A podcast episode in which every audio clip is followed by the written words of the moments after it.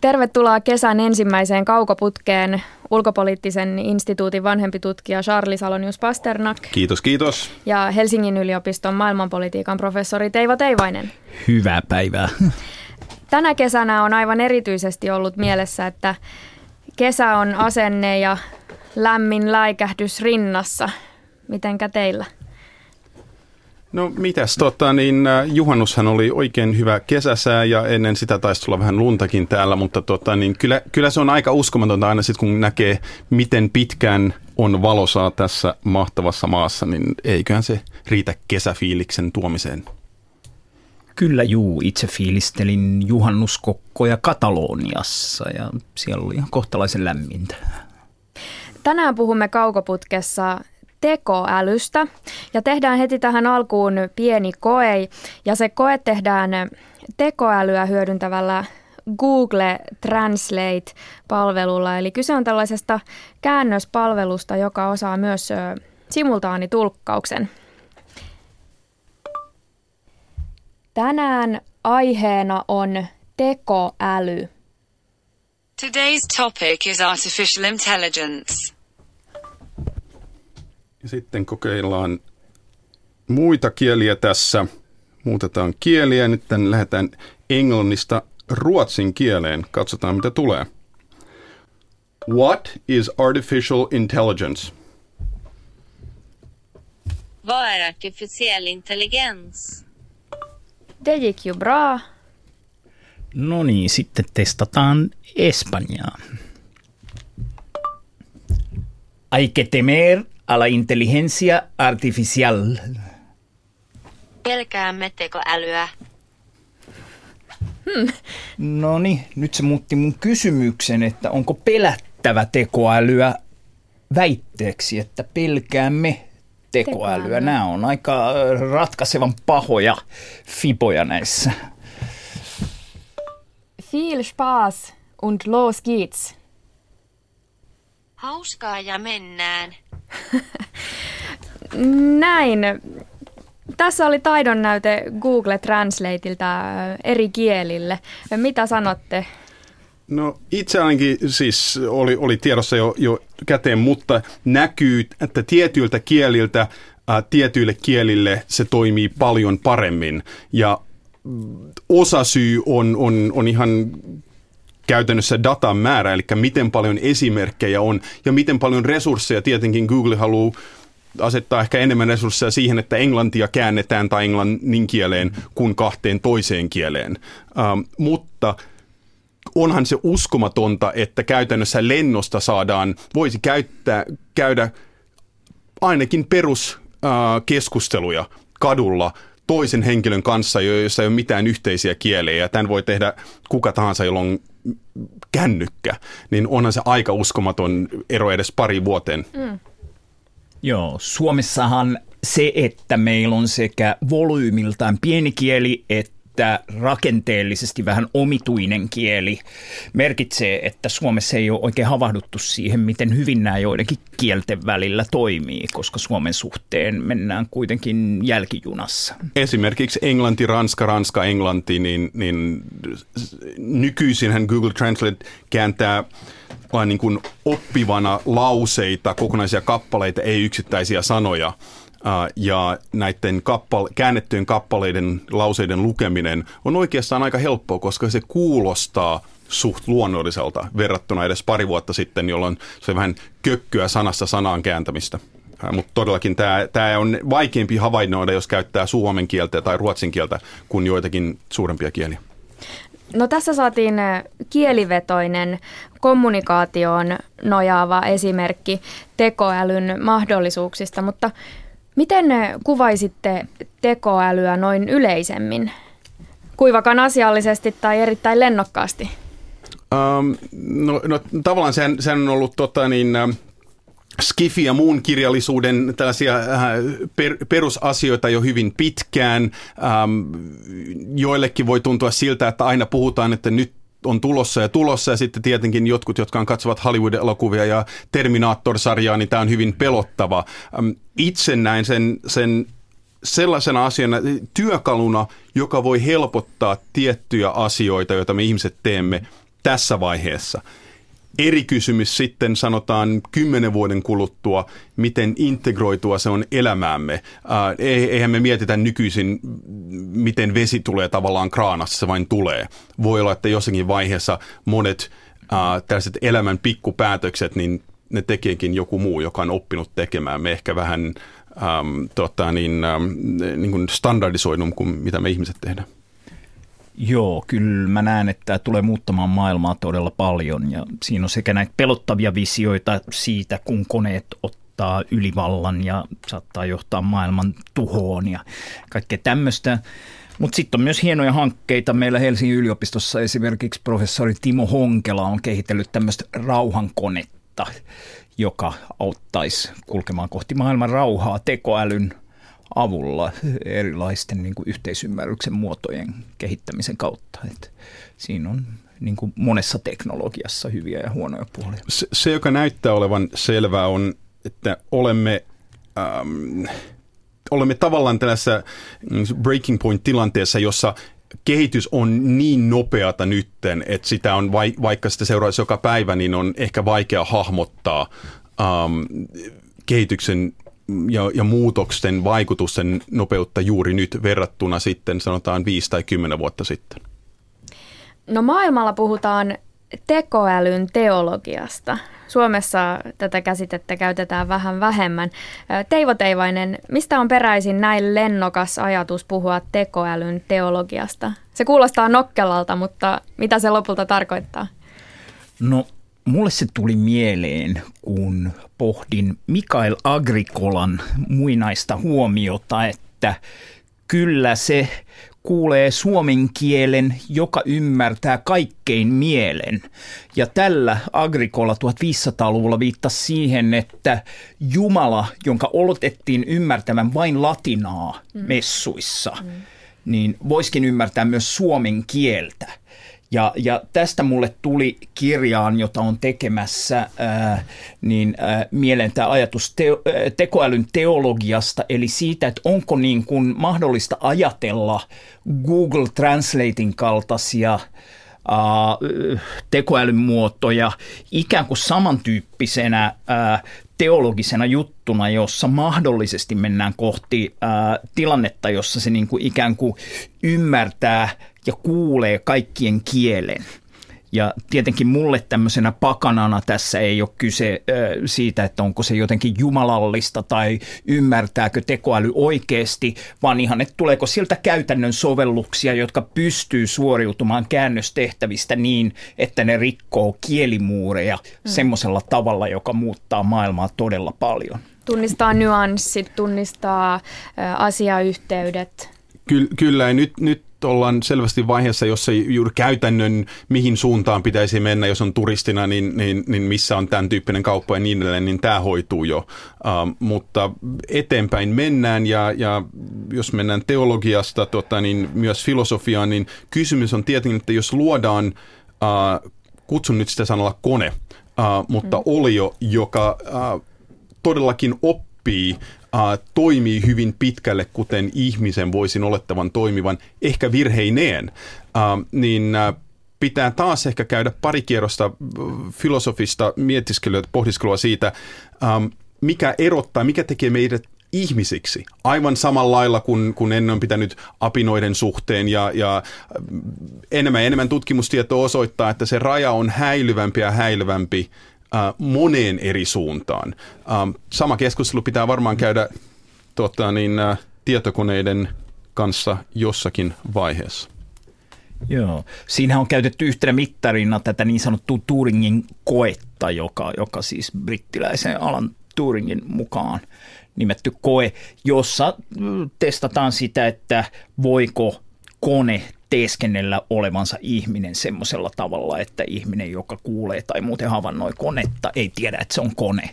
Ja ö, kyllä tässä koko ajan mennään lähemmäksi tilannetta, että pystyy. Ja sitten pitää erotella tietenkin nämä niin spesifiin tehtävään äh, toteutettu äh, tekoäly, äh, auton ajaminen tai, tai, tai joku tällainen tietyn tyyppinen koe, äh, tieteellinen toiminta ja tällainen yleinen tekoäly, joka kuten ihmislapsi kykenee niin kuin hahmottamaan ja ottamaan monia, monia eri asioita, eikä ole ohjelmoitu esimerkiksi juuri toimimaan liikenteessä autona. No yksi tekoälyn muoto on koneoppiminen. Siinä ideana on siis se, että kone oppii pikkuhiljaa jotakin käyttäjän toiminnan, tiettyjen toistojen ja pohjatiedon avulla. Liippaa itse asiassa läheltä tilastotiedettä. Te kun olette tutkijoita, niin mitä teidän pitää omaksua esimerkiksi koneoppimisen saralta, jotta te olisitte tutkijoita vielä, sanotaanko 15 vuoden päästä? Um, no edes vi- 15 vuoden päähän ennustaminen on vähän vaikeaa, mutta jos, jos tässä välissä mietin, niin tähän liittyy yksi konsepti, jonka kuulee hyvin usein big, big data, eli hyvin, hyvin suurien uh, datamäärien hyödyntäminen. Um, niissä on omat tilastolliset ongelmat, mutta mitä, tota, niin, miten se voisi vaikuttaa? No voi olla täysin mahdollista rekrytoida, hankkia oma tutkimusavustaja, joka on, onkin tietokone. Jos mä haluan vain selvittää jokaisen kerran, kun Afganistan on mainittu äh, eduskunnassa missään puheessa, missään paperissa, niin äh, alussa mun pitää varmaan olla kyky vain ohjelmoida tämä. Sen voi ehkä toteuttaa nyt suoraan sanoen. Mutta että mä voisin vain sanoa kännykkäännälleni, että löydä kaikki nämä tekstit ja sitten erottele ne näillä periaatteilla. Ähm, jos en kykene siihen, enkä ymmärrä tällaisen toiminnan myös rajoituksia, koska niitä aina on, niin äh, kyllä sitten on vaikeampi olla tutkijana, koska ne muut, jotka kykenee tekemään tämän, kykenee tekemään sitä tietyn tyyppistä tutkimusta paljon nopeammin kuin minä – jolloin he ehkä julkaisee paljon nopeammin ja tällä tietenkin voi olla vaikutuksia, niin, niin kyllä mä väitän, että 15 vuoden kuluttua niin kaikilla pitää olla ainakin ymmärrys, miten näitä voidaan hyödyntää. Ei se tarkoita, että aina pitää hyödyntää. Tuosta lähetyksen alussa olleesta Google Translate esimerkistä tuli muuten mieleen se, miten akateemisissa piireissä ja yleisemminkin pelätään suomen kielen tulevaisuuden puolesta. Tutkijat eivät välttämättä julkaise kovin paljon suomeksi, englanti jyrää. Voiko tällaisista Google Translatein kaltaisista sovelluksista olla suomen kielen pelastajaksi tutkijoiden keskuudessa? No mä oon tässä koittamassa nostaa kysymystä siitä, että pelastaako Google Translate suomen kielen ja nimenomaan tämmöisenä korkeakoulutuksen ja tieteen kielenä että et suomen kielihän ei ole katoamassa sinänsä mihinkään, vaan tota, uh, on kuitenkin riski, että se saattaisi muuttua kyökkikieleksi. No, meillä yliopistolla kaikki melkein ajattelee, että nyt mennään koko ajan kohti sitä, että täytyy julkaista, toimia, opettaa yhä enemmän englannin kielellä ja siinä mielessä skenaario useimmilla tuntuu olevan, että kohta se suomen kieli sieltä katoo.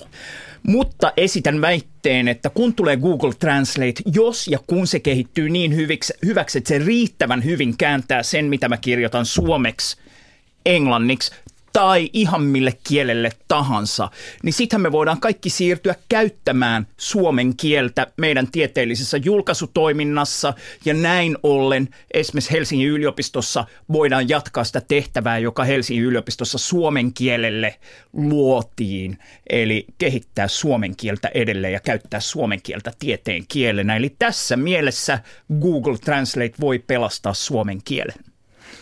Nyt tuli niin, niin intohimoinen si, si, si, vastaus. Hyvä, kyllä, jos mikrofonit kestivät. Ky, kyllä, ja, ja se myös mahdollistaa sen, että on, on uh, helpompi muilla alkuperäiskielillä, joita ei itse tutkijana puhu, niin, niin kerätä, kerätä tietoa ja dataa. Eihän kaikki viisaus löydy vain suomeksi tai englanniksi tai ruotsiksi julkaistuilla uh, areenoilla. Uh, niin mä näen, että tällä on, on suuri vaikutus – myös tähän suuntaan, eli ei vain, että pari suurta globaalia kieltä, vaan yhtäkkiä voi uh, ruveta käyttämään monia hyvin pieniäkin kieliä ilman, että se vaikuttaa negatiivisesti urakehitykseen tai, tai mihinkään muuhun. Joo. Totta kai tähän liittyy kaikenlaisia riskejä, että vaikka Google Translate pelastaisi suomen kielen tässä mielessä yliopiston kielenä, niin uh, uh, se jos päästään semmoiseen teknologiseen kehitysvaiheeseen, niin se meinaa, että Googlen kaltaisilla yrityksillä tulee olemaan aivan mieletön valta ja vaikutus meidän elämään, e, mitä näitä niin kuin tekoälyn monia sovelluksia on, onkaan. Ja ollaan sitten tilanteessa, jossa saattaa olla jonkinlainen niin kuin algoritmi, imperialismi niin kuin päällä ja erilaisia uusia kolonialismin muotoja, jossa ne, jotka hallitsee näitä algoritmeja, hallitsee aiempaa enemmän maailmaa. Että se, vaikka se voi kuulostaa kivalta, että meillä on niin kuin suomen kieli säästetty tässä mielessä, niin se maailma voi kuitenkin olla hyvin toisenlainen kuin tämä nykyinen. Kyllä. Tässä tulee ehkä esille juuri se ähm, kysymys, että usein ajatellaan, että tekoäly jotenkin tekemistä parempia, tehokkaampia, koska ähm, ihmiset on virhealttiita, jos näin voi sanoa. Um, ja, ja yhtäkkiä meidän jotkut tässä niin kuin, äh, kognitiiviset äh, kaavat, niin, niin ne ei vaikuttaisikaan meidän päätöksentekoon, koska tekoäly pelastaa tämän. Mutta jokuhan on jossakin vaiheessa ohjelmoinut, okei, okay, kone oppii itsekin, mutta tässä vaiheessa vielä ihminen on tehnyt sen perusohjelmoinnin. Ihminen voi myös päättää, mitä dataa se tietokone saa. Ja jos se data on huonoa tai vääristynyttä, niin myös se oppiminen vääristyy. Ja silloin se oppiminen oikeastaan se vääristyy paljon nopeammin kuin ihmisillä. Ähm, eli äh, on, on algoritmien kirjoittajilla, äh, omistajilla tulee olemaan enemmän ja enemmän valtaa, joka on yksi syy, miksi on tärkeämpää, että ne on suht transparentteja avoimia, kun ne ennen on nähnyt, nähty tavallaan bisnessalaisuuksina. Ähm, ainakin joissakin asioissa niin hyvin tärkeää, että äh, tämä avoimuus.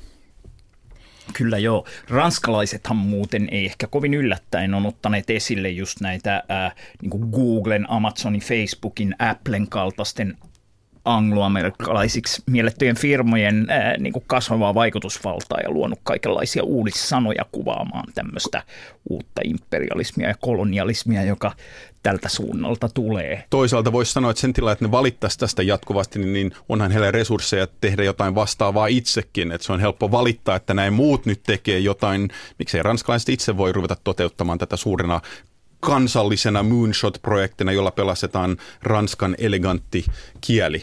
Joo, Japanissahan on kehitelty tätä Megafonia Panasonic luonut tämmöisen toistaiseksi vielä aika simppelin megafonin, että kun puhuu siihen yhdessä suunnasta, niin se tulee sieltä megafonin tuutista ulos toisella kielellä. Ne aikoo ilmeisesti Tokion olympialaisissa tuossa pari kolme vuoden päästä tuoda tämän niin kuin maailman tietoisuuteen. Et nyt se lähinnä kai kääntää semmoista, että susi on loppu tai jotain muuta simppeliä lausetta. Mutta sitten kun se kytketään pilvipalveluihin, tie, tietoverkkoihin niin kuin niillä on aikeena, niin siitä voi tulla aika mieletön niin kuin mm. appi, etenkin kun se tiivistetään sitten semmoiseen huomattavasti pienempään kokoon, joka pannaan jonnekin korvan taakse. Eli esimerkiksi törttöileviä turisteja voisi jatkossa ojentaa heidän omalla kielellään. Kyllä. Sovelluksia varmaan keksitään loputtomasti.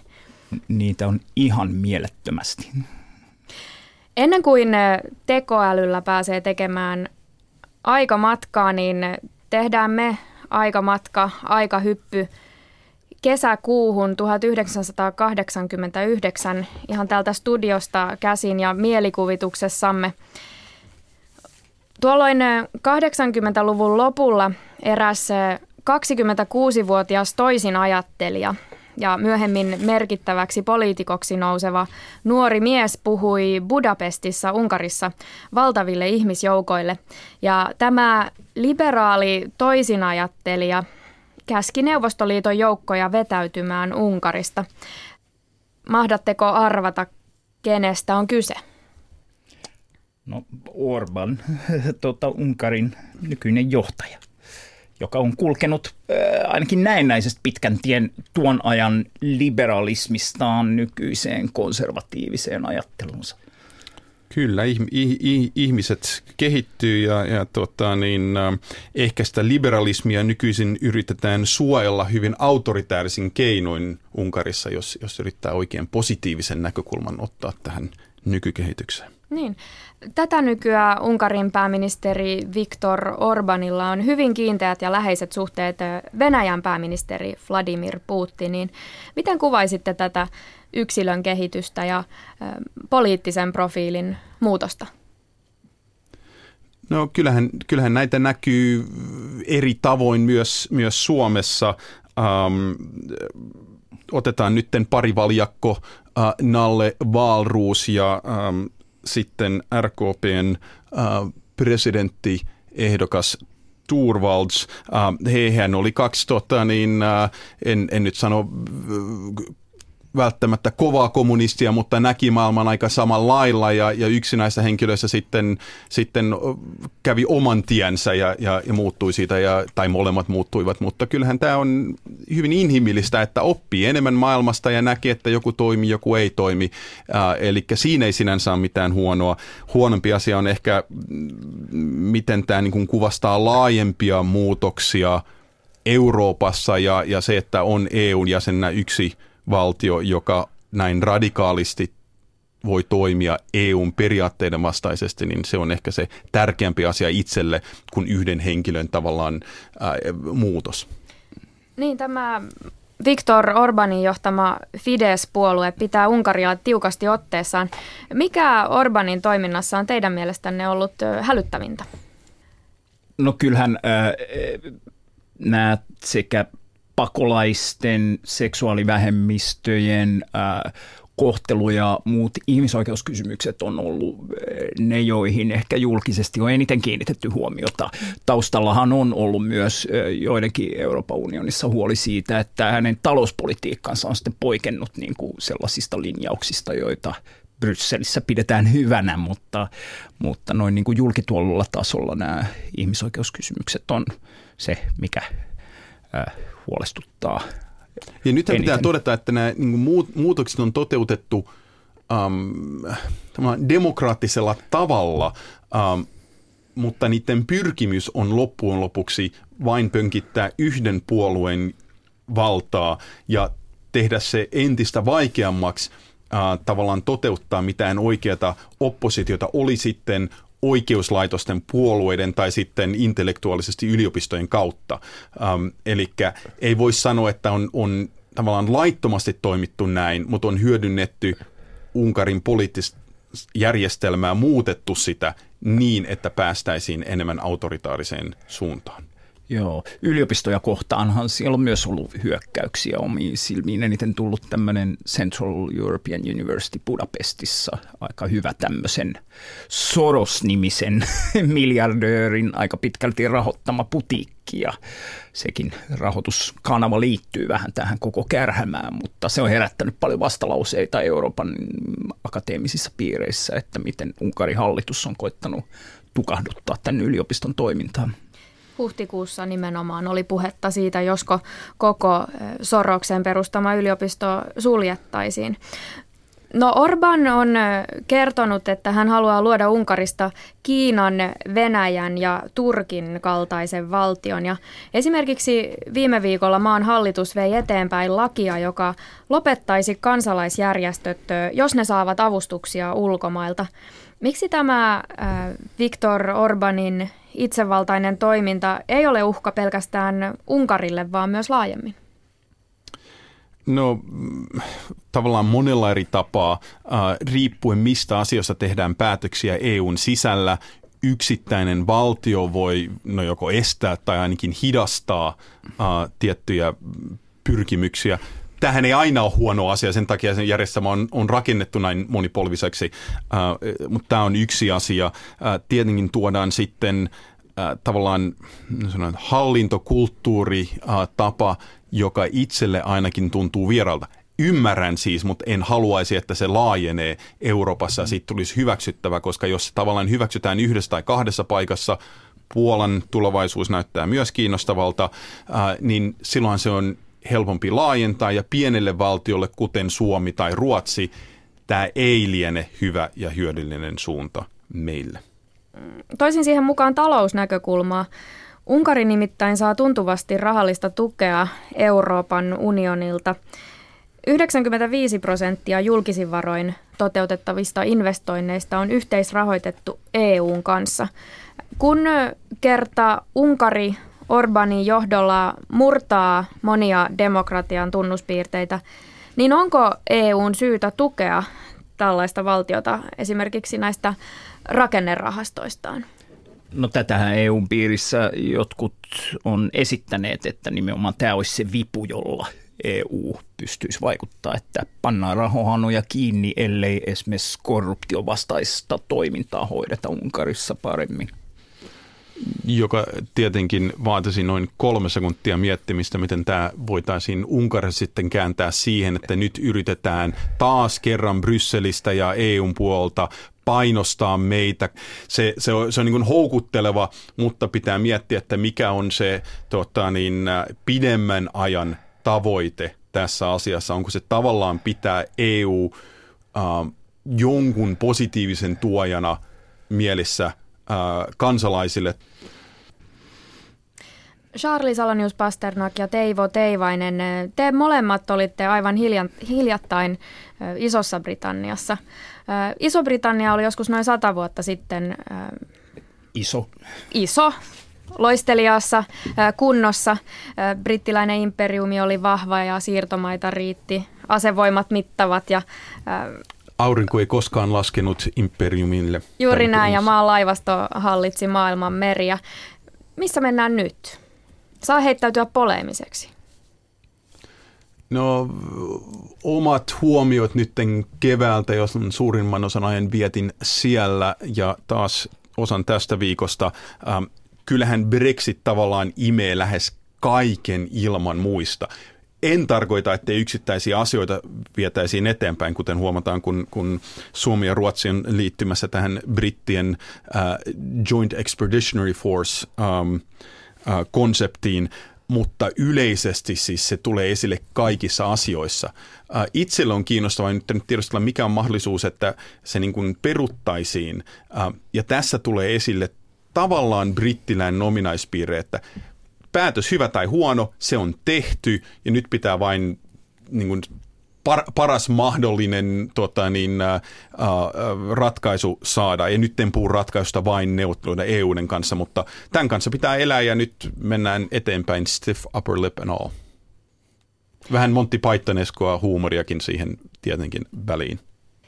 Samaan aikaan, kun täällä Suomessa puhutaan sotesta ja perustuslaista, Isossa Britanniassa käydään keskustelua pääministeri Theresa Maysta ihmisoikeuslaeista ja terroristeista.